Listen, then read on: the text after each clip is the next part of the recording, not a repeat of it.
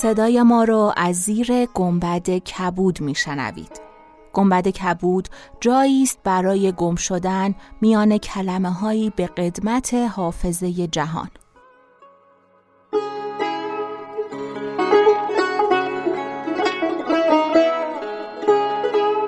سلام من شقایق جهرومی و دوستانم شما را به زیافت نور و کلمه دعوت می‌کنیم به قسمت چهل و دوم گنبد کبود گوش می‌کنید.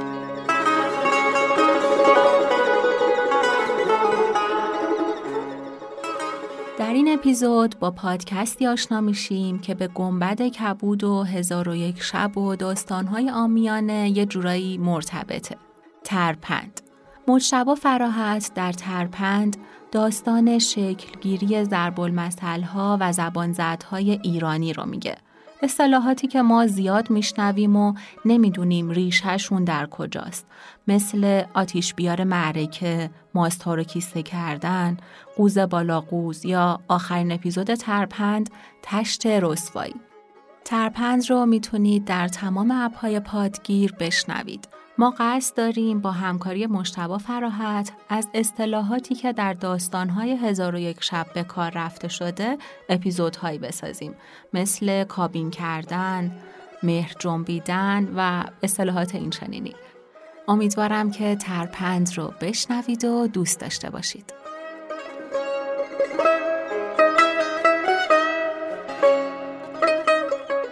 در شب 29 شنیدیم که وقتی جوان عاشق وارد خانه قاضی شد تا دختر را ملاقات کنه دلاک با شنیدن صدای شیون کنیزی که تازیانه می‌خورد گمان کرد جان جوان در خطره.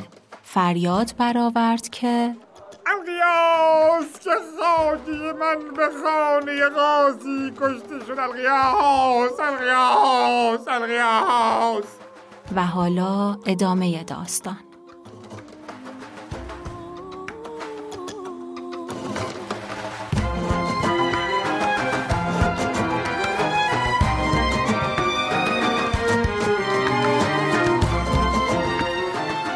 چون شب سیون برآمد شهرزاد گفت ای ملک جوانبخت قاضی به غلامان گفت خاجه شما را به چه گناه کشتم؟ این دلاک از بحر چه در میان شما ایستاده و جامعه خود را چرا دریده است؟ دلاک گفت القیاس القیاس القیاس تو خاجه ما را در همین ساعت با تازیانی می‌زدی که من فریاد او را شنیدم. قاضی گفت چه گناه کرده بود؟ به خانه منش که آورد؟ چه قصد داشت؟ سخن دراز می‌کنی و همین خواهی که خون خاجه بپوشنی؟ من چگونگی را نیک می‌دانم. تو دختر تو عاشق او و او عاشق دختر توست. چون او به خانه تو آمد به غلامان فرمودی که او را بزنند اکنون در میان ما و تو یا حکم از خلیفه باید و یا خاجه ما به درآور و مگذار که ما به خانه تو دراییم و او را به درآوریم. قاضی چون این سخن بشنید از مردم شرمسار شد و با دلاک گفت اگر سخن تو راست است خود به خانه درای و او را به درآور در همین حال دلاک بشتابید و به خانه اندر شد. من گریختن نتوانستم و در آن قرفه که بودم صندوقی یافتم. در صندوق پنهان شدم. دلاک به هیچ سو نرفت مگر به قرفه ای که من بودم. چون به قرفه اندر شد به چپ و راست نگاه کرد. به جز صندوق چیزی نیافت. در حال صندوق را به دوش گرفت. مرا هوش از سر به در شد. ناچار صندوق را گشوده خیشتن به زمین انداختم و پای من بشکست. با پای شکسته همی دویدم. چون به در خانه رسیدم گروه گروه مردم آنجا بودند. من از بیم جان و شرمساری مردم زر از جیب درآورده بپاشیدم و مردم را به آن زرها مشغول کرده خود در کوچه های بغداد میدویدم و به هر جا که می‌رفتم این دلاک در دنبال من روان بود و فریاد می‌زد که خاجی مرا می‌خواستند بکشند. منت خدای را که بر ایشان زفر یافتم و خاجه را از دست ایشان خلاص کردم. و با من گفت ای خاجه بسی شتاب داشتی و این مهنت ها بر تو از سوء تدبیر تو رسید. اگر خدای نخواسته من با تو نبودم و از این برت خلاصت نمی کردم بسا بود که راه خلاص نیابی و به انجام کار هلاک شوی. تو از خدا بطلب که مرا زنده گذارد تا همواره تو را از چنین برتها برهانم. سوء تدبیر تو مرا کشت. تو همی خواستی که تنها بروی ولی در این کارها اتاب نکنم و عذر تو بپذیرم که تجربت نداری عجولی و کم خرد. من با او گفتم آنچه با من کردی بس نبود که در دنبال من افتادی. او هیچ با من نگفت و در کوچه و بازار در پی من همی دوید. چون دیدم که مرا خلاصی از او ممکن نیست به خداوند دکانی پناه بردم. خداوند دکان او را از من دور کرد. من در مخزن دکان ملول نشسته با خود گفتم این دلاک از من جدا نخواهد شد و مرا خلاصی از او محال است.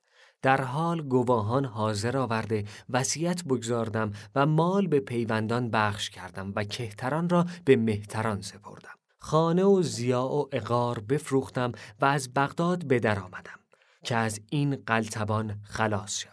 دیرگاهی در این شهر بودم. امروز که به دینجا مهمان آمدم این احمق را دیدم که در صدر مجلس نشسته. دیگر بدین مکان نتوانم نشست و خاطرم خورسند نخواهد بود و به دیدار این شکیبان نتوانم شد که پای مرا شکسته و از کردار زشت خود خاطر مرا خسته است. چون آن جوان قصه خود فروخاند از مجلس بازگشت. آنگاه ما از دلاک پرسیدیم که جوان راست گفت یا نه؟ دلاک گفت من با او این همه نیکویی کردم ولی او ندانست. اگر من این خوبی ها نکرده بودم هر آینه هلاک می شد و او را جز من کس خلاص نکرده است. هزار شکر که پای او بشکست و جان به سلامت برد.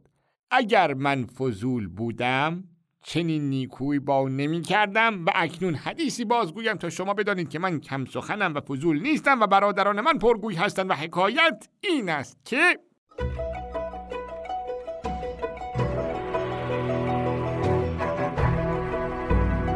حکایت شیخ خاموش و برادرانش.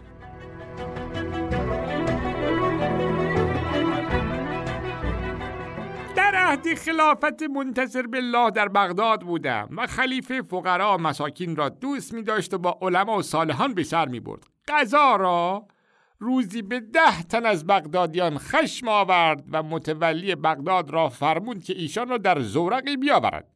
من چون در راه ایشان را دیدم با خود گفتم این جماعت به دینزان گرد نیامدند مگر اینکه به مهمانی همی روند و وقت را به عیش و نوش خواهند گذران بهترین است که با ایشان یار شوم.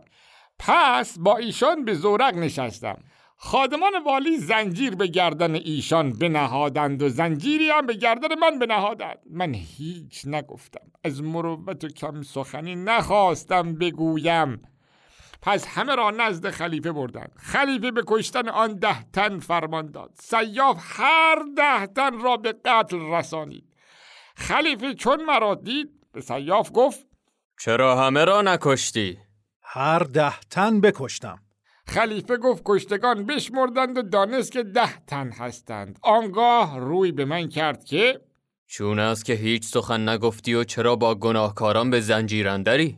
من گفتم ای خلیفه بدان که من شیخ خاموش هستم و خردمندی و کم سخنیم شهری روزگار است. شغل من دلاکی است. دیروز هنگام بامداد دیدم که این دهتن به زورق اندر شدند. مرا گمان این بود که به مهمانی امی روند. با ایشان به زورق نشستم. ساعتی شد دیدم ایشان گناهکارند. چون خادم زنجیر به گردنشان نهاد به گردن من نیز زنجیر نهاد. من از جوان مردی هیچ نگفتم. تا اینکه مرا با ایشان پیش خلیفه آوردند و خلیفه به کشتن دهتن فرمان داد من در معرض شمشیر بودم و خیشتن را به خلیفه نشناساندم. ای خلیفه این جوان مردی بزرگ نبود که من سخن نگفتم و خود را به کشتنی ها انباز کردم. و پیوسته کار من این گونه جوان مردی ها و نیکویی هاست خلیفه چون سخنان من بشنید دانست که مردی هستم با مروت و کم سخن و هرگز سخنی دراز نکنم چنان که این جوان گمان می کند و حالان که من او را از ورطه خلاص کردم. آنگاه خلیفه پرسید که برادران تو نیست چون تو حکیم و دانشمند و کم سخن هستند؟ معاذ الله! هرگز چون من نیستند. ای خلیفه تو مرا بدنام کردی که با ایشان شمردی. هر یک از ایشان را از بیمروتی و پرگوی آفتی رسیده. یکی اعرج و یکی اعوج و سیومین افلج و چهارمین اعماست و یکی را گوش و بینی و یکی هر دو لب را بریدند. ای خلیفه ای خلیفه! گمان مکن که من سخن دراز می‌کنم. ولی قصد من این است که تو را آگاه سازم از این که من با مروتتر و جوان مردتر از برادران خیشم و هر یک از ایشان حکایتی دارند که آن حکایت سبب گرفتاری او گشته. اگر بخوای یک یک بازگویم.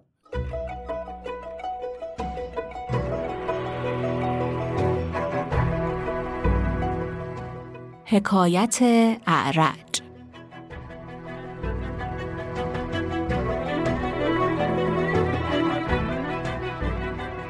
اما برادر اعرجم در بغداد خیاطی داشت و دکان از مردی توانگر کرایه کرده بود و آن مرد خانه در پهلوی دکان داشت و به نزدیک خانه او را آسیابی بود روزی برادر اعرجم در دکان نشسته خیاطی می‌کرد وقتی سر برداشت زنی را دید که از منظره خانه سر به در آورده به مردم نظاره می کند. چون برادرم او را بدید بی اختیار دست از کار کشیده تا شام بیکار نشست. دیگر روز بامدادان دکان بگشود و به خیاطی بنشست. ولی سوزنی میدوخت و نگاهی به سوی قرفه می‌کرد که شاید آن ماه روی را باز بیند و تا پسین مقدار یک درم کار نکرد و دیرگاهی او را کار چنین بود تا اینکه خداوند خانه روزی متاعی به نزد برادر من آورد و گفت این را ببر و بدوز. برادرم منت پذیر شد و تا شام همی برید و همی دوخت. آنگاه خداوند خانه از اجرت خیاطیش باز پرسید برادرم سخنی نگفت حالان که گرسنه بود و درمی نداشت و تا سه روز رنج می برد تا اینکه خیاطی جامعه های خداوند خانه را به انجام رسانیده. نزد ایشان برد و زن به شوهر خود از میل خیاط بر او آگاهی داده بود. زن و شوهر با هم یک دل گشته بودند که آنچه جامه داشته باشند بی اجرت به برادر من بدهند بدوزد و او را مسخره کنند. چون برادرم خیاطت ایشان به انجام رسانید ایشان حیلتی ساختند و کنیزی را به برادر من کابین کردند و شبی که می‌خواستند برادر مرا نزد کنیز برند با او گفتند امشب در همین آسیا بخواب که مسلحت در این است. برادرم گمان کرد ایشان قصد صحیحی دارند پس تنها در آسیا بخسبید. پاسی از شب رفته بود که آسیابان درآمد. چون او را در آنجا یافت به جای گاو به آسیاش بست. چون نزدیک صبح شد شوهر زن بیامد. دید که آسیابان او را به آسیا بسته تازیانش می‌زند و او آسیا همین گرداند. شوهر زن بازگشت و هنگام برآمدن آفتاب کنیزی که بر وی تزویج کرده بودند به آسیا درآمد و او را از آسیا خلاص کرد و گفت به من و خاتون بسی دشوار شد که شنیدیم بر تو این ماجرا رفته. و او را از بس زده و دور آسیا گردانده بودند زبان پاسخ نداشت.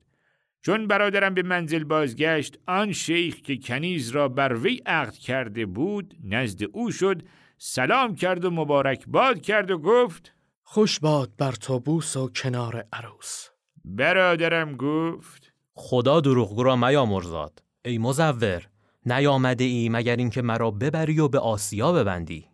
این سخنان چیست؟ حکایت با من بازگو. برادرم ماجرا با وی باز گفت. شیخ گفت؟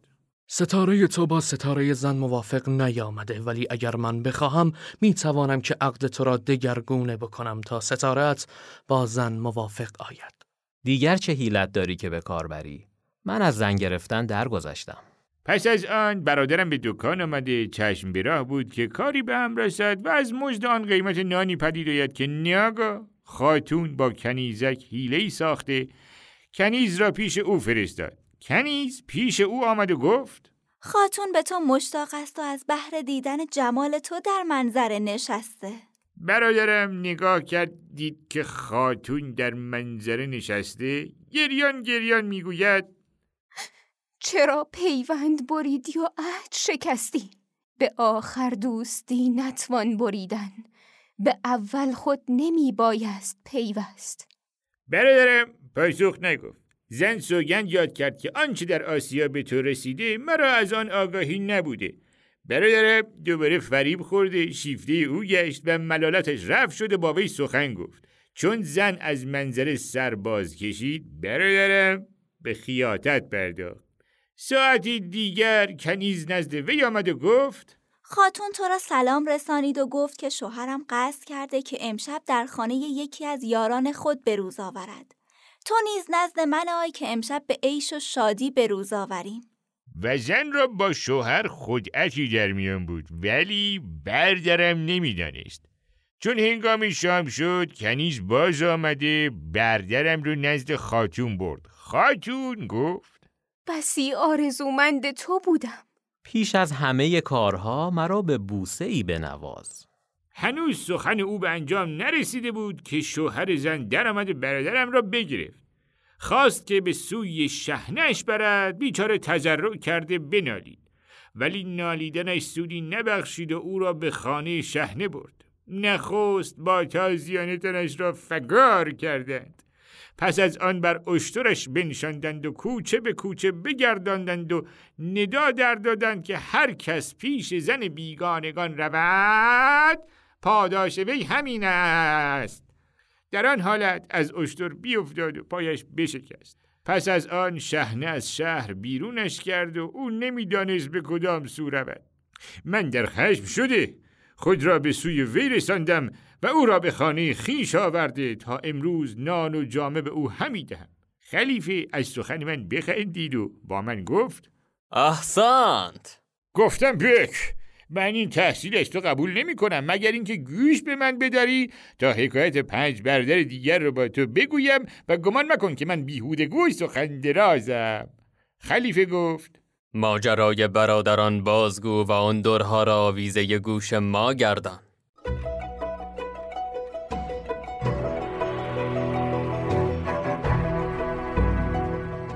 حکایت بقبق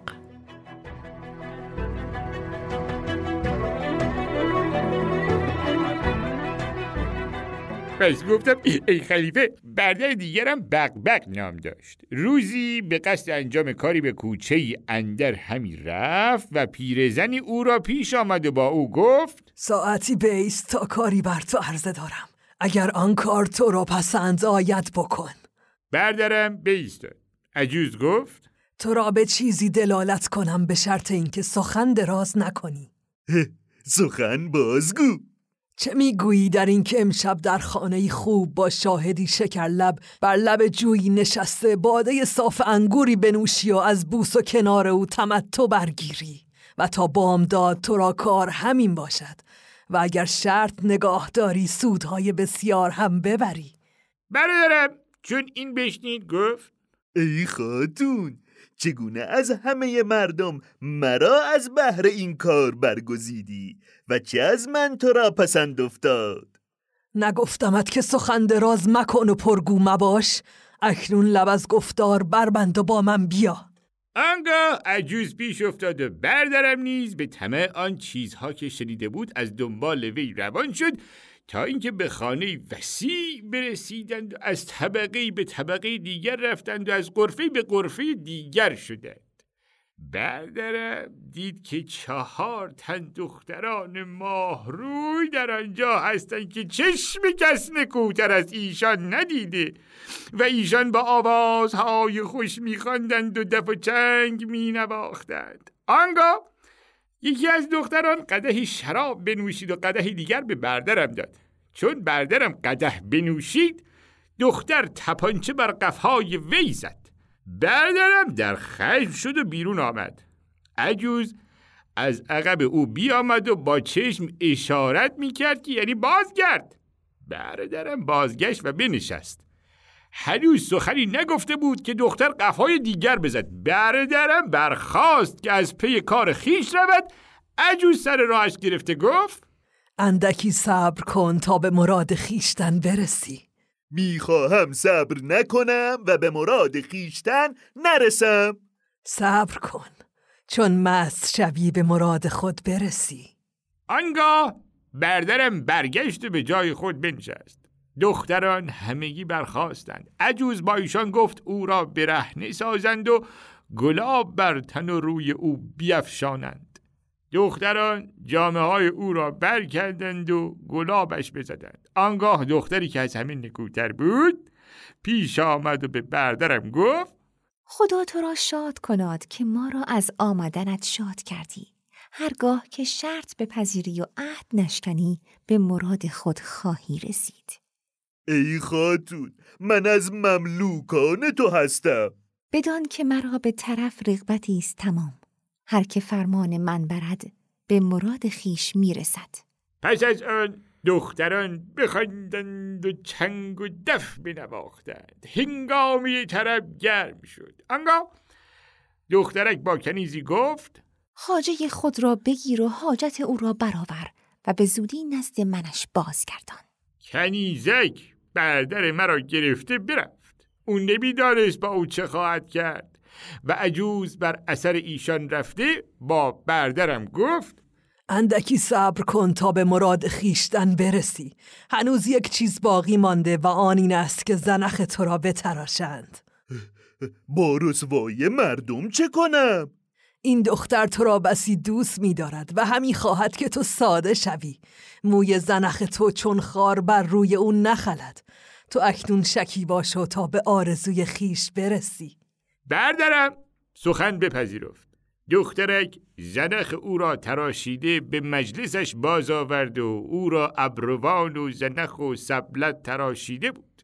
دخترک از هیئت او بترسید. پس از آن بسیار بخندید و گفت آقای من با این صورت خوب مرا مفتون کردی. اکنون به جان منت سوگند که برخیز و رقص کن.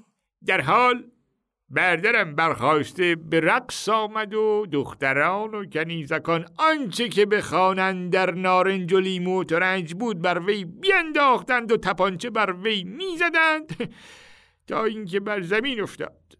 اینک به مقصود رسیدی. چیزی که باقی مانده است این است که دخترک را عادت چنان است که چون مست شود کسی را به خود راه نمی دهد تا اینکه جامعه ها برکند و اوریان بیستد. تو نیز باید جامعه های خیش بکنی و چنان که اوست اوریان بیستی. پس از آن همی دود گویا که از تو می گریزد.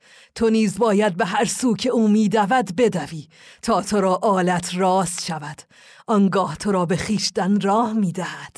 بردر من. چون این سخن بشنید به آن حالت رنجور برخاست و جامعه خیش برکند و اوریان بیستاد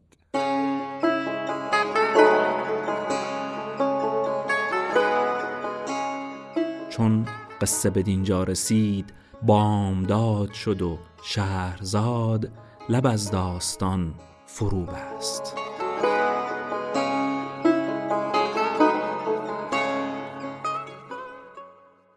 قصه شب سیوم هزار و یک شب اینجا به سر رسید ولی قصه ما نه. ما دست به دست هم دادیم تا صدای داستانهای کهن رو به گوش شما برسونیم.